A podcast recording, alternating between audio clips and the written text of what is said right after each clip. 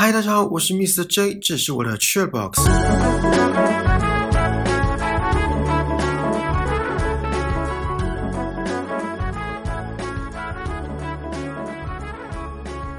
大器晚成，大家都听过吧？搞不好你们的身边就有这种人。我还记得有一集《蜡笔小新》是秋田的爷爷跟梦牙碰面，还帮梦牙看手相，说他是属于大器晚成型。不知道为什么对这一幕还有印象。今天要来跟大家分享这本书，书名叫《Late Bloomers》，大器可以晚成。其实这本书我本来想分成四集，可是想想四集是一个月，一个月看一本书好像有点慢，所以我就删减了一些自己的废话，浓缩成两集，内容也会比较长。好，那在开始之前，先让我问你们一个问题：这情境是我假想的，可能现实生活中有发生也说不定。一位是十二岁的小孩，他精通七种语言，可以很流利的跟各国人士沟通。然后，另外一位是年迈六十五岁的老先生，在经过多年的磨练之后，终于出了一本畅销书，被翻译成多国语言，稳坐各大书局跟通路的畅销宝座。这两个例子，你们会比较崇拜谁？会比较对谁刮目相看？好，我再举另外一个情境。一位是从学生时期就平步青云，一路念到世界顶尖大学，拿到博士学位之后继续深造，继续在学术界发光发热。然后另外一位是在学校表现平庸，成绩不出色，可能还有几科被当，甚至是辍学，没有什么令人称羡的学历，在职场打拼几十年之后，终于找到自己的热忱，回学校在职进修，并且在那个领域做出卓越的贡献，得了无数奖项。如果是这两个例子，你们又会比较崇拜谁？又会比较对谁刮目相看？这本书的作者是 Rich Cargard 里奇卡尔加德。根据他的说法，他本身就是一位大器晚成的例子。虽然他录取史丹佛大学，可是他声称那是一个意外。从史丹佛大学毕业之后，做过各式各样的工作，比如说洗碗工、夜间警卫、打字员。然后从二十六岁开始，脑袋突然开机。二十九岁创立戏骨的公关公司，三十四岁创办商业杂志，四十四岁成为 Forbes 富比士杂志的发行人。虽然这位作者成功经历的时间点看起来也没有多晚，可是对于那些被列入三十岁以下最具影响力的名单的人，或是那些十几二十岁就成为家喻户晓的公众人物。比如说，英国歌手 Adele 艾黛尔，对于这些人来说，作者的成功是有一点晚。顺带一提，我超爱 Adele 的一首歌叫《Set Fire to a Rain》，好听到我只要一想到就会单曲循环。好，我们进入正题吧。这个社会对于年少有成或是早早成功十分推崇，好像如果没有在哪时候达到目标或是符合社会的期待，那在那之后就会一事无成，前途从此暗淡无光。有些父母为了让小孩不要输在起跑点，疯狂的送小孩去补习班学才艺，举凡绘画、英文、钢琴、写作、逻辑课等等。然后还有一大堆先修课程，可能还没上国中就已经把国一的课程都学完了。如果小孩愿意学，当然最好。怕是怕在父母一头热，输在起跑点这件事对于很多人来说很可怕，好像之后要追上去是不可能的事，比移民火星还难。讲到这个，我之前看到有一句毒鸡汤，他说有些人不是赢在起跑点，而是直接生在终点。这应该是在讽刺学会投胎比什么都还要重要。好，言归正传，我觉得重点不是赢在起跑点，而是有没有坚持跑到终点。假设一位小孩从小学钢琴，长大后没有继续练习，就这么荒废了，那赢在起跑点有什么用？又假设另外一位从小学素描，出社会之后画笔连拿都没拿过一次，那赢在起跑点又有什么用？我们先不管那些直接生在终点的人。虽然那些人 让人羡慕又嫉妒，赢在起跑点固然是好事，可是如果没有坚持不懈的努力，没有超群过人的毅力，那半途而废的代价不是更高吗？我觉得，如果真的要赢在起跑点，那就把心理素质赢在起跑点吧。诶，我这样讲文法好像有点怪。我的意思是说，如果从小就培养健康而且强大的心理素质，那在往后所遇到的困难都比较能够应付。对于人生的帮助也更大。不知道你们如果被说是大器晚成，你们会有什么想法？有些人会觉得这是贬义，有些人会觉得这是安慰，也有些人会觉得这是一种肯定。不管是什么，我相信大部分的人都比较倾向于从小就一路被夸奖到大。毕竟大器晚成，以某些层面上来看，就是在说早期的表现不出色，或是因为某些能力的不足而没有得到赞赏，到了中年甚至是晚年才被看到，才被肯定。书中也提到很多大器晚成的例子，比如说《哈利波特》的作者 J.K. 罗琳，或是大导演李安，他们都不是在这个世界所定义的极早成功之路上，可是却对这个世界造成深远的影响。所以，什么是大器晚成？作者的定义是：大器晚成的人通常有别人一开始看不出来的天赋，但却比预期更晚发挥其潜能。然后，作者说，预期是重点。就像有些人说的，小时候成绩不好，长大会找不到工作。讲到这个，我同事之前跟我分享，他现在读国中的小孩这次数学考试考不好，好像是六十几分，可是全校第十八名。我说那很厉害啦，你有没有给他肯定？我同事回我没有，我叫他多练数学，他就是不练习，所以数学才会考那么差。我还跟他说，现在不读书，以后去做工。我很惊讶，我说：“做工怎么了？工人是一份很值得尊敬的职业。”我同事才惊慌的回我：“因为工人要晒太阳。”姑且不论工人对我同事来说是一份什么样的工作，虽然他的说辞我不太能苟同，可是我要说的是，我同事一心认为不读书就找不到好工作，小时候要把成绩顾好，好像读书就是成功的唯一，万般皆下品，唯有读书高。就像作者说的，那位小孩没有达到我同事预期的成绩，我也不知道我同事预期的成绩是多少，可能数学也要一百分吧。如果数学一百分，那搞不好都全校前三名的。更何况校排第十八名，对我来说已经很厉害了。我这辈子还没有拿过校排一百八，倒是有啦。现在，请你们想象一下，如果一位小孩被长辈说成绩不好，以后只能怎样怎样，那是不是抹杀了这位小孩的所有可能性？第一，他可能会认为只有读书才能出人头地，才会成功；第二，他可能会贬低自己，认为自己的一生就这么庸庸碌碌。那如果这个小孩就是下一位 J.K. 罗琳或是大导演李安呢？多可惜！年少有成当然好，不得否认。可是当大众都盲目的推崇这个想法，那就像刚刚说的，会抹杀掉很多可能性。讲到我同事，他不想要他的小孩输在起跑点，所以带他的小孩补数学、英文跟理化，一个礼拜六天都要补习。想当初，我小时候一个礼拜补两天就很不甘愿了。然后他另外一个小孩放学还要去安亲班，而且安亲班还会另外发作业跟考卷给他们写。如果遇到期中考跟期末考，还会加课，也就是周末要去安亲班写考卷。我这辈子都没去过安亲班，可能觉得我没救了吧，或是认为我会自动自发。应该是前者的可能性比较高啦。自动自发这四个字，可能要到出社会后我才会写。如果有当过学生或是补过习的听众，应该就会知道，学校或补习班最爱晒榜单，几个进第一志愿，几个考满分，几个 blah blah blah。当然，这是他们的行销手法。好了，不要讲行销，讲招生手法。可是不知道你们有没有遇过这样的场景？比如说，有一位小孩或学生在校成绩优异，都全校第一，或是考上理想志愿，或是在什么竞赛拿到奖牌，而其他人都会说：“哦，这个小孩以后长大不得了，不用担心。”就这么断定了他的光明人生，就这么断定了他的前程似锦。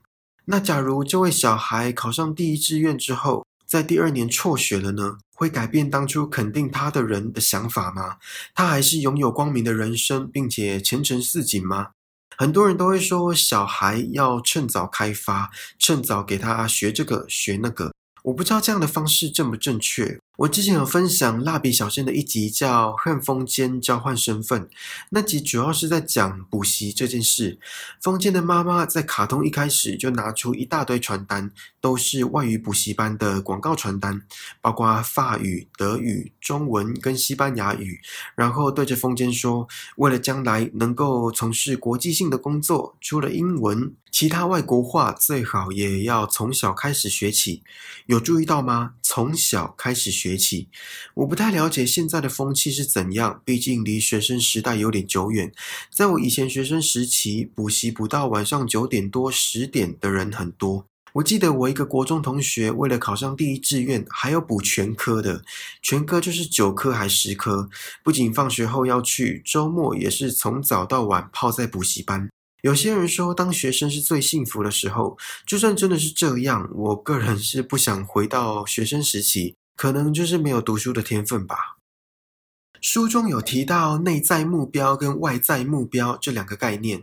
内在目标主要是在说自己个人的发展，比如说增进某项技能或是自我认同；而外在目标是在说物质条件跟身份地位，比如说考试考高分或是工作高收入。而大部分的人都从追求内在目标转为追求外在目标，不再看自我成长是否有持续进行，而是转为看自己离权高位重还有多远。我觉得没有对错，只要适合自己就好。有些学校会要求申请的学生去参加志工，出发点是好的，可是效果真的有如预期吗？当然，我相信还是有人从做志工领悟到一些平常在学校没教的事。这种自我成长就是书中提到的内在目标。可是，这种美意真的可以落实在每个人身上吗？还是只是为了能够申请上学校这个外在目标，而想办法去获得服务的时数跟证明？如果学校不这么要求，那还会有人自愿去当志工吗？之前看到有几篇文章都强调，当超过三十五或四十岁，实际数字我也忘了，反正就差不多在这个范围。当年龄超过这个范围，如果薪水还没有突破，或是职位还没有升迁，收入跟地位就会一辈子冻结在这个阶段，不会再往上升，甚至有可能会下降。而且是几篇文章哦，不是只有一篇哦。我也没有特地去查看类似的文章，而是一些社群媒体自动跳出来的。也有可能是演算法让我比较容易看到这些文章，可能是想要造成我的恐慌吧。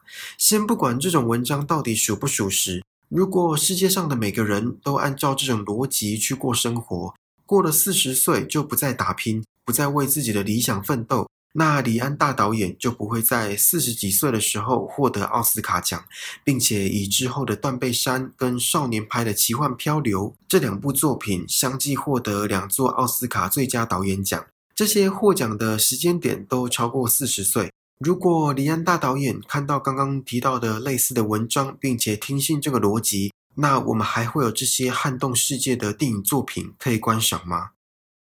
作者说，大器晚成的人通常更懂得自省，更谨慎体贴，更耐心十足，更设身处地，更能管控情绪，情商比较高，也更能妥善面对逆境。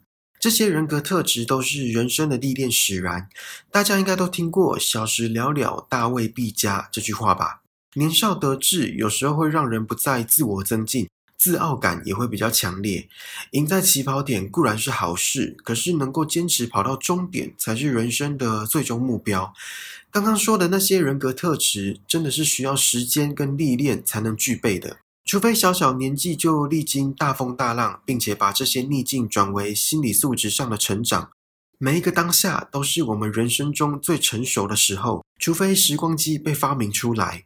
刚刚讲到的那些人格特质，懂得自省、谨慎体贴、耐心十足、设身处地、管控情绪、情商高、妥善面对逆境，这些都是我最近这几年才开始慢慢学习的。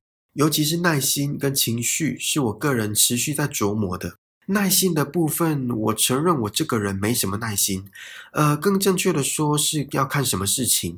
举个例好了，比如说学一项技能，学开车这种事情急不得吧？学一个语言，这也急不得。类似这种技能学习，或是更生活化一点，有些人会在家里种植物，那些花草应该不会一夜长大吧？这也是需要耐心。像是这方面的耐心我有，可是如果是一个人做事效率不彰，没有方法。尤其是会延误到进度的时候，我的火就会上来，这时候就关系到我的情绪控管。情绪控管，我觉得会是我这一生要持续增进的人格特质。再加上情商又这么重要，关系到很多层面，更何况不是每个人都可以正视自己的情绪，然后找出原因，即使这非常重要。作者在这本书花了很大一部分的篇幅在讨论说，学生时期的考试并不能断定一个人的未来方向，更确切的说，是一个人的价值。讲难听一点，一个数学考满分跟一个考不及格，难道考满分的就一定前途大放异彩吗？难道不及格的就一定前途黯淡无光吗？应该没有人只因为数学考满分就得诺贝尔奖吧？诶诺贝尔没有数学奖，好，那改其他的好了。应该没有人只因为化学考满分就得诺贝尔奖吧？一定是有其他重大的发现，或是对人类社会有卓越的贡献，才有资格竞争这个奖项吧？那在这些重大发现跟卓越贡献的背后，无非就是努力不懈的研究、创造性的思维、不畏风险跟失败、有默契的团队合作。这些都不是单单什么科目考满分就能够具备的人格特质，而是需要人生的经验还有自我成长。哎，我这样说不代表学科成绩不重要哦，把分数考高也可以代表一种成就。可是没达到期待的门槛，也不代表人生就此失败。毕竟学校的考试能知道的就是有没有把教科书上的知识塞进脑里，没办法了解一个人的心理素质。我就不信李安大导演在学生时期因为什么考得比较高，所以就知道未来他一定会得到两座奥斯卡最佳导演奖。我真的不信。台积电创办人张忠谋先生之前在一个高峰会上演讲，他说了一段话，大致上是说：年轻人总以为考上台湾大学就是人生的巅峰，但在美国从没听见一个五六十岁的人在讲我在哈佛的时候，我在耶鲁的时候。他也强调，在工作上学到的东西比在课堂上学到的更重要，比大学教育更重要的是世界观和谦逊。你们觉得呢？我发现台积电创办人张忠谋先生所说的谦逊，跟这本书的作者 Rich Cargard 提到的人格特质自省有点类似。大家应该没看过自视甚高的人会自我反省吧？就是因为谦虚，就是因为知道人外有人，天外有天，所以才会自省。刚刚都是在聊学生时期的成绩考试，其实作者有很大的篇幅琢磨在神经科学跟认知发展的主题。简单讲，就是大脑的认知发展要到二十五岁左右才得以成熟，才得以发展完全。有些人比较早，有些人比较晚。还记得作者有说他从二十六岁开始脑袋突然开机吗？我想这就是他所谓的认知功能发展完全。呃，根据我所读到的文章。认知功能的定义是借由察觉、辨认、判断、构想这些过程来处理知识，而这些过程可以是有意识的跟无意识的。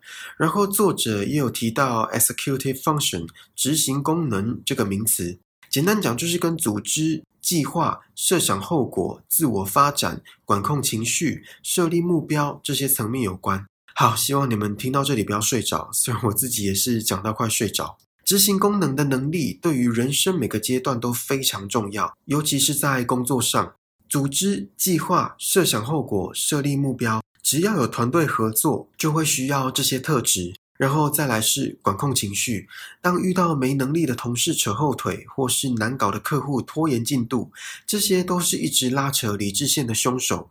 如果执行能力不够强大，管控情绪不够稳固，理智线一拉就断。最后一根稻草一压就垮，那发飙起来真的会一发不可收拾，而且最大的受害者往往是发飙的那个人。讲到发飙，边缘系统大家都听过吧？这个系统负责产生情绪。书中有提到，边缘系统会比前额叶皮质更快成熟。前额叶皮质是负责管理情绪的，也是跟执行能力有关。所以，当边缘系统产生的情绪比前额叶系统的情绪管理来得快。那就表示人会常常情绪化，不够理智。当然，做事情跟做决策也会受当下的情绪所影响，容易意气用事。我想这也是为什么会有“年少轻狂”这个词的出现吧。既然执行功能的发展在二十五岁左右才成熟，那在二十五岁之前所接受的考试、测验、排名这些零零总总，就断然决定未来的人生方向。作者说，这一点都不合理。大家应该都听过 gap year 吧？这个在国外很盛行，不知道为什么我们台湾没有更流行。我是觉得这很值得效仿，虽然不是每个人都适合。在国外，有些人高中毕业后不会直接考大学，或是大学毕业后不会紧接着读研究所，而是给自己一年的时间，甚至是更久，来向外探索自己，向内认识自己。等到对人生的意义跟自己的价值有一定程度上的了解，再来选择之后要走的方向。而 gap year 这段时间要干嘛，由自己决定。有的人会选择旅游，增广见闻，接触各式各样的人。顺带一提，我私心觉得旅游对于大开眼界这件事情很有帮助。然后，有的人会先步入社会，先体验大人的世界，先窥探这个世界是怎么运转的。有的人甚至已经有人生方向的初步想法了，可是还是用 gap year 这段时间来验证自己的想法适不适合自己。比如说想当律师，那就去律师事务所打工，实际到工作场所所获得的经验，一定比只是看白纸黑字介绍某项专业或某个领域还要来的实际可靠。而且自己的感受自己最清楚。如果很幸运的在工作场所所获得的经验跟自己的理想不相违背，那就可以更确定当初想而不敢做的决定是对的。如果很不幸的在工作场所所获得的经验跟自己的理想互相违背，那更应该值得开心，因为少走一条冤枉路。想想如果花了四年甚至是更久的时间来专攻一项自己没兴趣而且不向往的领域，那会有多痛苦，多浪费时间。当然，就像刚刚说的，不是每个人都适合这种给自己一个 gap year 的想法。如果早就确定自己的理想跟目标，那就义无反顾的冲吧。不知道大家会不会觉得人老了就没有创新的想法，思想也越保守？作者对于这个概念是抱持怀疑态度的。他说：“我们年岁增长后，人大有创新的能耐。就以李安大导演来说。”我搞不好下一集也会再讲到他，因为他真的是这个主题的典范之一。我一直觉得制作电影还有其他相关的媒体作品，比如说电视剧、动画、写书、写作、漫画，这些都很需要创造性的思维。有人可以当作家当到七老八十还在写书，就像 J.K. 罗琳，他的系列著作《哈利波特》就需要很强大的创意思维跟想象力。他也不是十几二十岁就开始下笔写《哈利波特》，然后像是漫画《海贼王》，是《海贼王》还是《航海王》？反正就是《One Piece》，都连载不知道几年了，应该有二十几年了吧？还是有散布全球的广大粉丝支持着。漫画的热度并没有随着作者年纪的增长而式微。作者一直强调，每个人都应该照着自己的人生步伐发光发热，而不是因为一项标准化的测验就断然决定一个人的人生。我曾经看过一张图，很简单的一张图，图里站着一排动物，分别是狗、海豹、鱼、大象、企鹅、猴子跟一只鸟。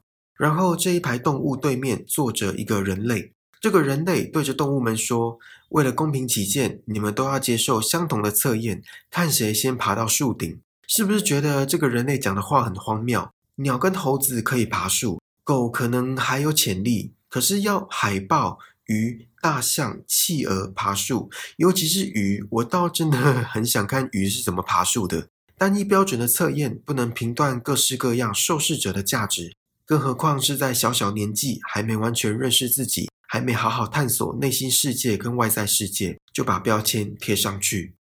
好啦，这次的 c h a r t Boss 就到这里喽。希望你还喜欢今天分享的内容，请记得帮我订阅这个节目，然后打星评分留言，并且分享给身边可能对大器晚成感兴趣的朋友。更重要的是，此时此刻在听 Podcast 你在听我说话的你，让我们一起把人生过得更精彩吧。我们下次见，拜拜。